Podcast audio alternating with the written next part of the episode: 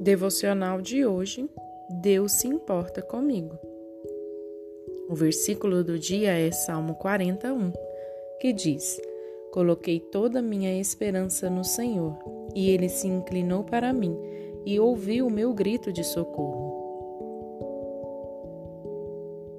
O que aconteceu? perguntou a mãe para Tina, percebendo que ela voltou triste para casa.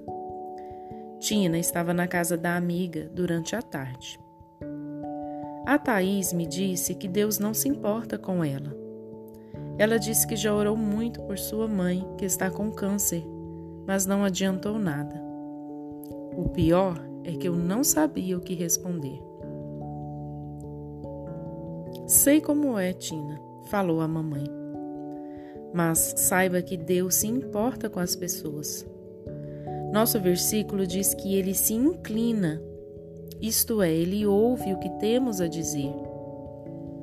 Amigo, Deus também ouve a sua oração.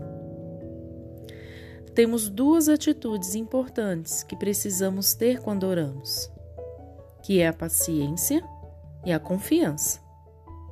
Então nunca se esqueça disso.